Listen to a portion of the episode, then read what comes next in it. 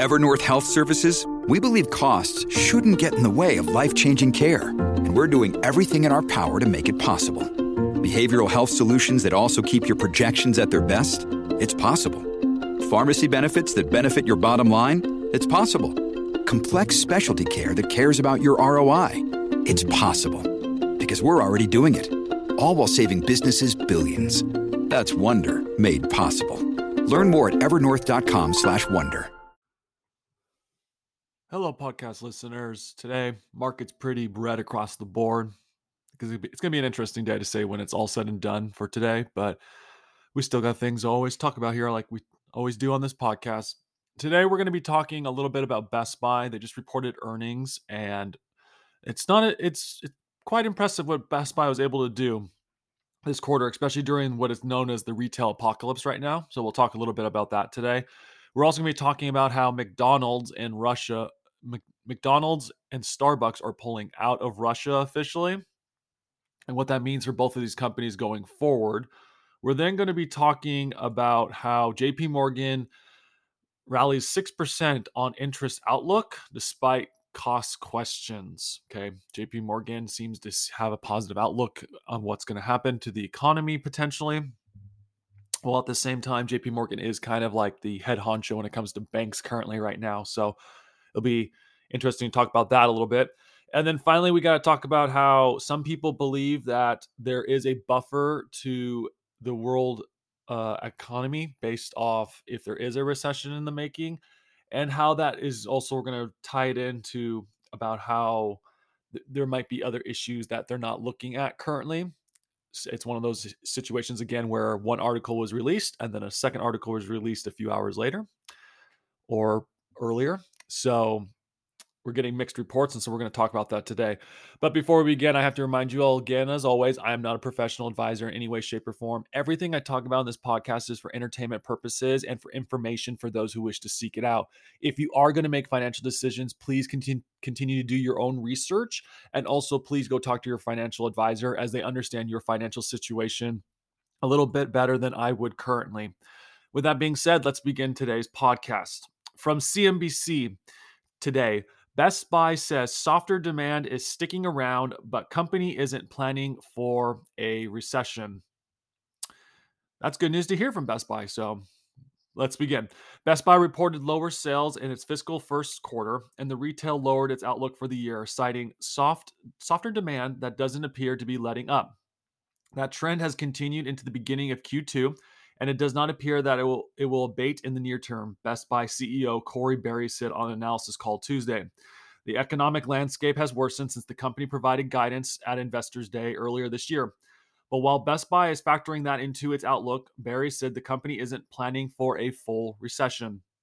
Even as consumers watch their budgets, she said, Best Buy is selling merchandise and has become more central to their lives.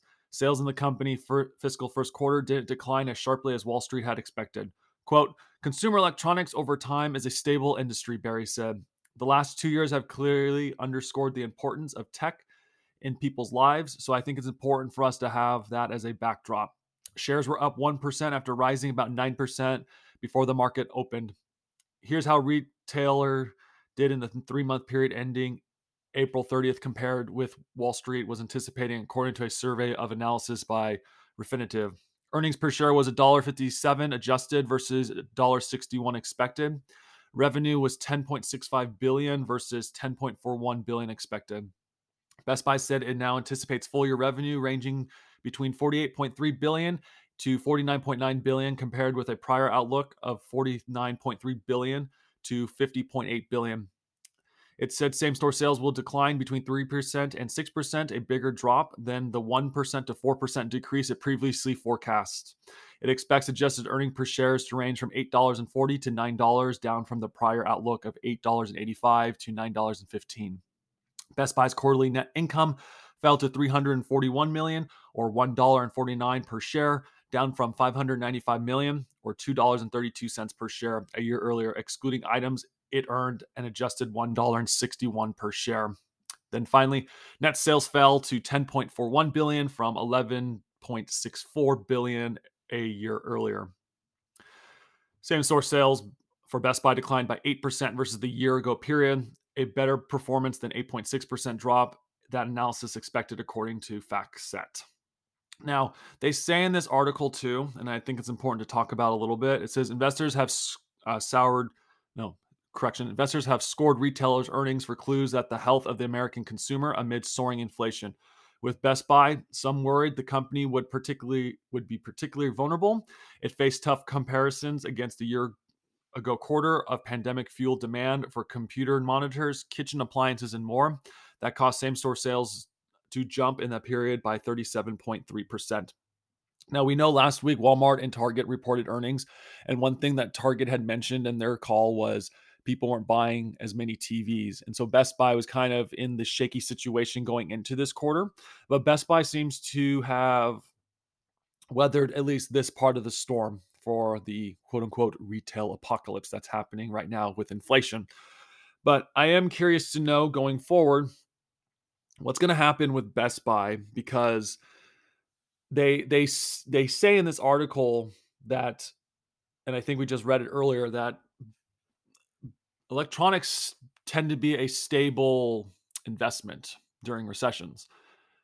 I can agree, and I can also disagree with that. And the reason I say that is if people's budgets get tighter, they're not going to be buying as much electronic goods. Now, granted, maybe some people will, right? Like we always know there's those diehard fans of Apple who will always be willing to buy the latest and greatest phone as soon as it comes out. But then there's some of us who would think, maybe I won't be buying the new phone just yet. Maybe I can hold on a little bit more. And and like we said, Target had said that people weren't buying as many T Vs at Target, okay? Now, eventually that could translate over to Best Buy, or maybe people are still going to Best Buy to buy the electronics because they consider it to be cheaper at Best Buy. Who knows at the end of the day? But it needs to be pointed out that I have a hard time believing that electronics will be able to stay stable if we are entering this recession that we keep hearing about, or at least I've been able to talk about a little bit on this podcast. I personally think that if a recession were to happen, that Best Buy is going to get hit because everything gets hit during a recession. And the other thing too is there's still considered a chip shortage right now too. And if there really is a chip shortage, that means anything in phones and laptops are going to be affected by it. So keep an eye out for Best Buy continue going forward, guys. Q two is around the corner, so just keep an eye out for that. On to McDonald's now. Golden arches come down near Moscow as McDonald's Russia rebrand begins. Workers removed the trademark Golden Arches sign from a McDonald's restaurant just north of Moscow on Monday, as the first stage of rebranding of the fast food company outlet started in Russia days after it announced plans to exit. The world's largest burger chain is selling its restaurants in Russia to one of its local licenses, who will rebrand them under a new name that has yet to be announced, ending more than a three decades in the country. McDonald's has said it will retain its trademarks. The yellow arches stood on the ground outside the restaurant in uh, Khimki, a town near Moscow. It's not clear if work to remove the logo from other branches across the country was already underway. McDonald's had in March decided to close its restaurants in the country, including the Pushkin Square location in central Moscow that had been a symbol of flourishing American capitalism in the dying embers of the Soviet Union. The, apart- the departure of McDonald's is one of the most high-profile so far in opposition to what Russia calls its special operation in neighboring Ukraine. Not only is McDonald's leaving, but Starbucks is as well, because it says Starbucks to exit Russia nearly after nearly fifteen years. Starbucks Corp said on Monday it will exit the Russian market after nearly fifteen years as the coffee chain joins McDonald's Corp and making the end of its presence of some top, some of the top Western brands in the country.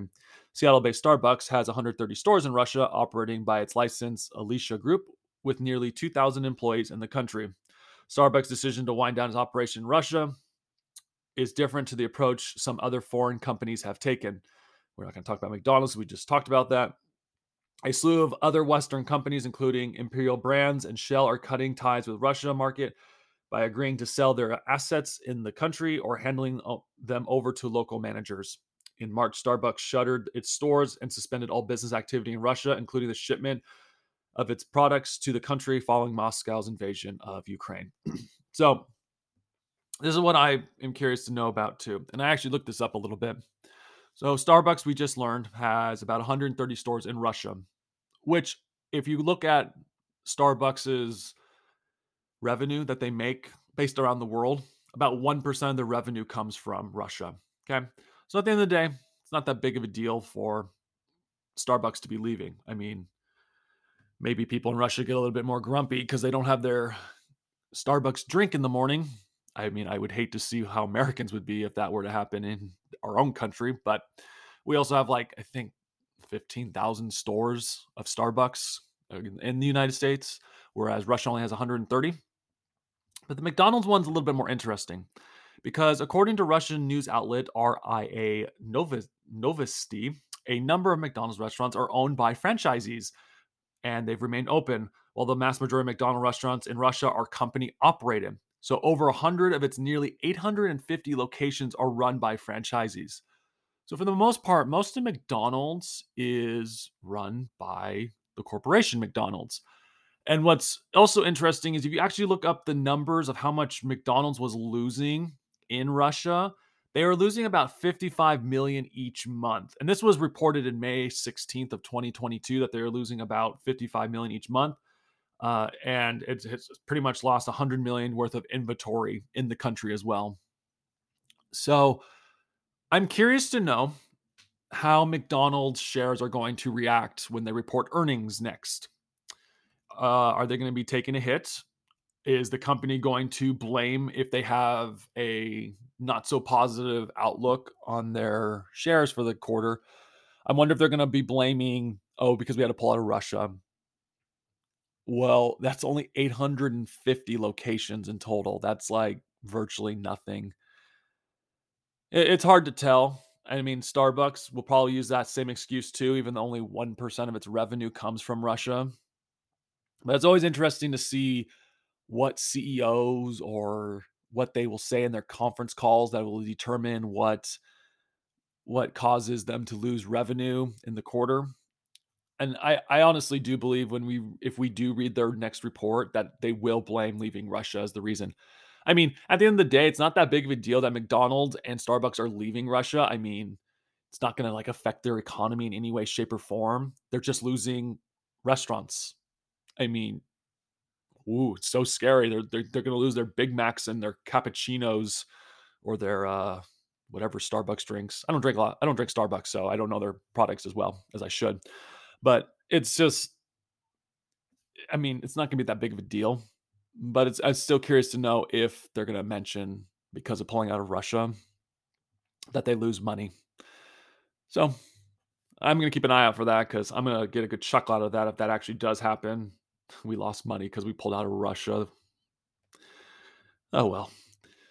Next one. J P Morgan rallies six percent on interest outlook despite cost questions. From Reuters, J P Morgan Chase lifted its forecast for interest income and affirmed its profitability target at the investor conference on Monday, sending its stock six percent higher despite persistent questions about how much more it will spend on its business. The country's largest lender said it expects the net interest income, or the N I I, excluding markets, of fifty-six billion dollars in twenty twenty-two. It had earlier forecast that the figure would reach a couple billion more than fifty-three billion dollars in twenty twenty-two, up from its fifty billion dollars outlook in January.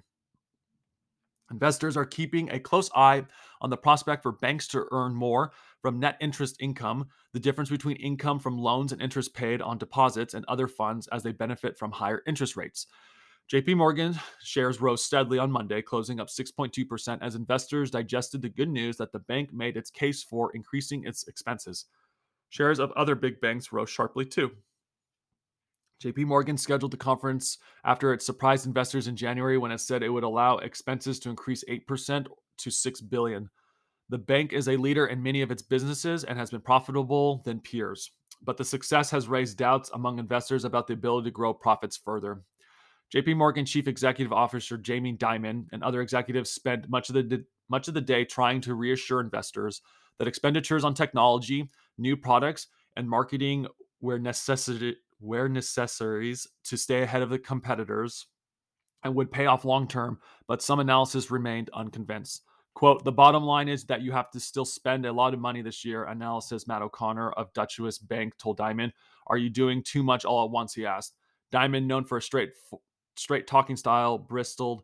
Quote, we just spent the whole day trying to answer that question, he responded, adding, we showed you the opportunity. For twenty twenty-three, J P Morgan expects the investment spending growth rate will moderate, but its twenty twenty-two expense forecast was has was kept unchanged at seventy-seven billion dollars. Executives said J P Morgan is spending to hire bankers and to recruit new customers in wealth management, commercial lending, and business payments, both in the United States and increasingly abroad. I'm curious to know, because banks do have to report to the U S government soon, and they have to do their what's known as their stress test. Stress test happens in June, and these tests allow banks to pretty much show the U S government and its regulators that if a quote-unquote recession were to happen, would the banks survive? Okay, and they can't, and unless they pass the test, these banks apparently can't raise their dividend, and they also can't uh, repurchase their stock buybacks as well. I think they've been doing this since two thousand, the two thousand seven, two thousand eight financial crisis, when the banks almost collapsed. But it's still, I mean, that's about, I think it's two weeks away when they start reporting these. And I can tell you this much, Wall Street's probably gonna get a little bit nervous leading up into this one, okay? Because this will give us an idea if we are gonna have back-to-back potential quarters of negative out, uh, potential negative growth in the economy, or just no growth at all. And so banks are gonna be reporting these soon with these stress tests. Now, maybe these stress tests will actually help Wall Street start rallying back up into what the market was before everything just started turning red across the board. But who knows at the end of the day? One, it's just something that you always have to pay attention out for. And a lot of people don't know that these stress tests are happening. They happen every year in June. This is why sometimes you'll read articles about how J P Morgan or Wells Fargo or Bank of America or Goldman Sachs are raising their dividend and their buybacks because they have to go through this stress test. So that's another huge thing we need to keep out for. And it's only about two weeks away. I think it starts June first, if I'm not mistaken. I need to look more into that because it's something I always pay attention to because it gives me an idea of how the banks are doing. And it will give us a better idea too about if there is this quote unquote recession coming that they keep telling us. How will we do if the recession does come, but let's say these banks actually do pass their tests when they have them? Then is the recession going to be as bad as we think it's going to be?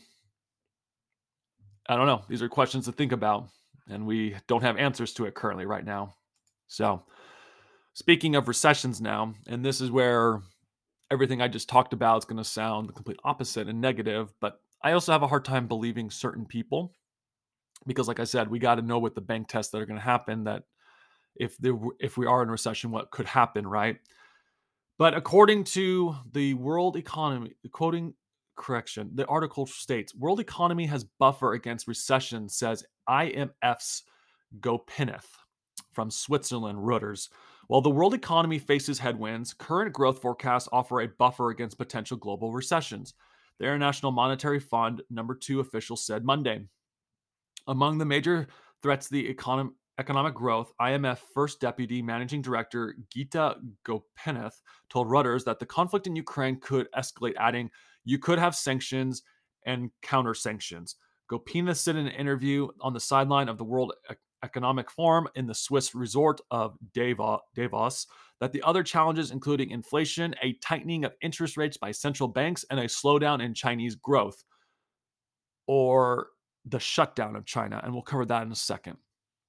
Quote, so all these proverb downside risk to our forecasts, Gopinath said, with reference to the I M F's twenty twenty-two growth forecast issued last month, or three point six percent, a downgrade from a four point four percent estimate in January. I would say at three point six percent, there is a buffer, she said, conceding, however, that risks are uneven around the world. There are countries that are getting hit hard, countries in Europe that are getting hit hard by the war, where we could see technical recessions, Gopinath added. Gopinath said inflation will remain significantly above central bank targets for a while, adding it is very important for central bankers around the world to deal with inflation as a clear and present danger that is something they need to deal with in a very forceful manner.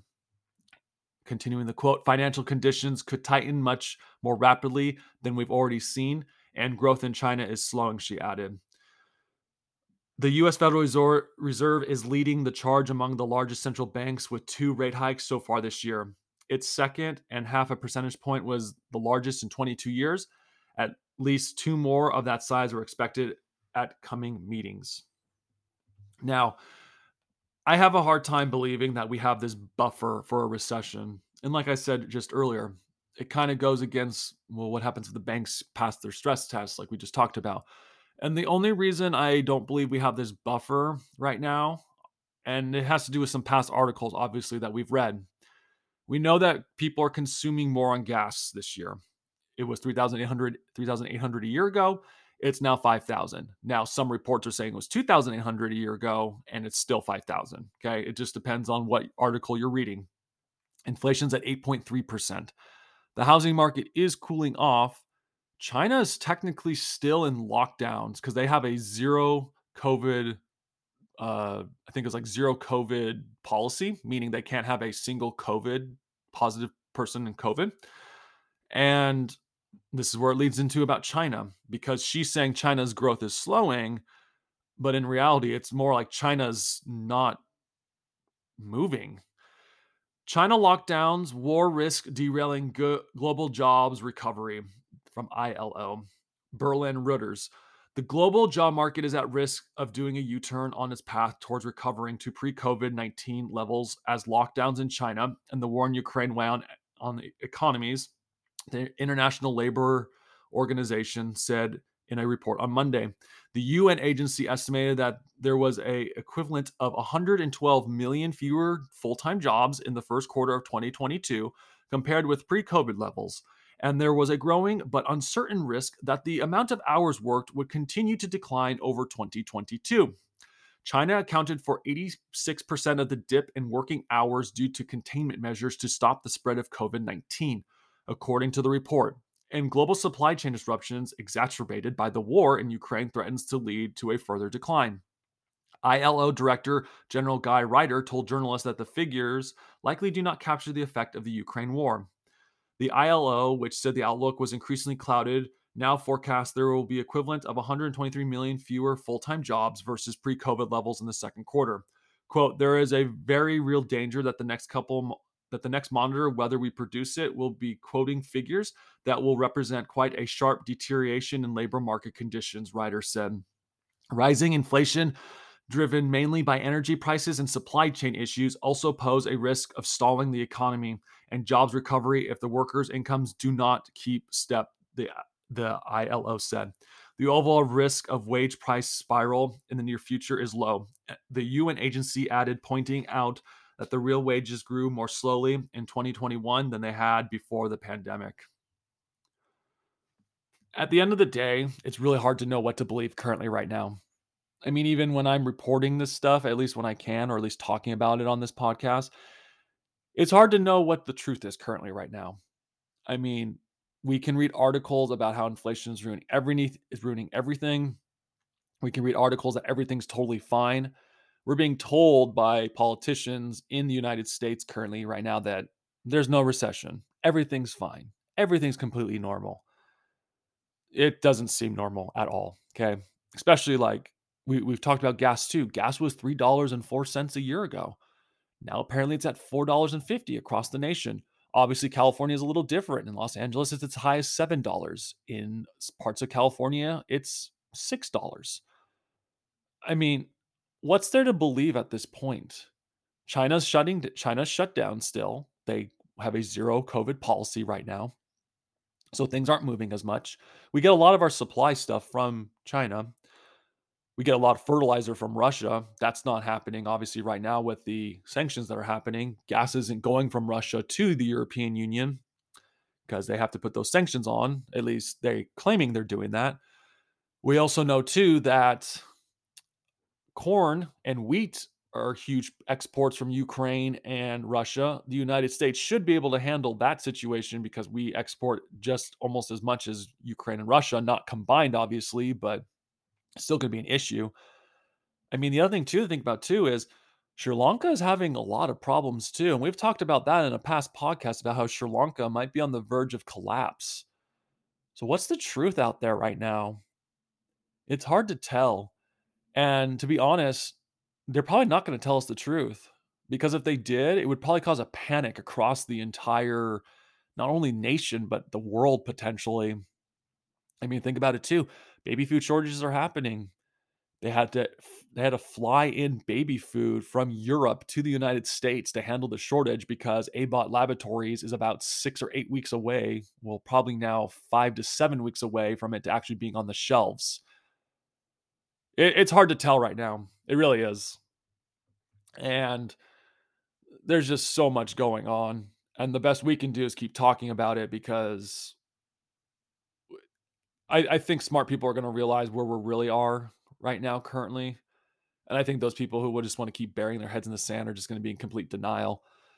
But we'll know soon. Banks are going to report, like I said, that stress test soon. And second quarter, and the second quarter, I believe, ends in June. And then we get those reports starting in July. So just things to continue to keep an eye out for, to see if we're really going to be hitting this recession that we keep talking about, whether it's through articles or just talking about on this podcast. But a lot of stuff just reminds me of two thousand eight right now, and two thousand nine. It just it just reminds me, gas prices being high, filling up a tank is a lot of money.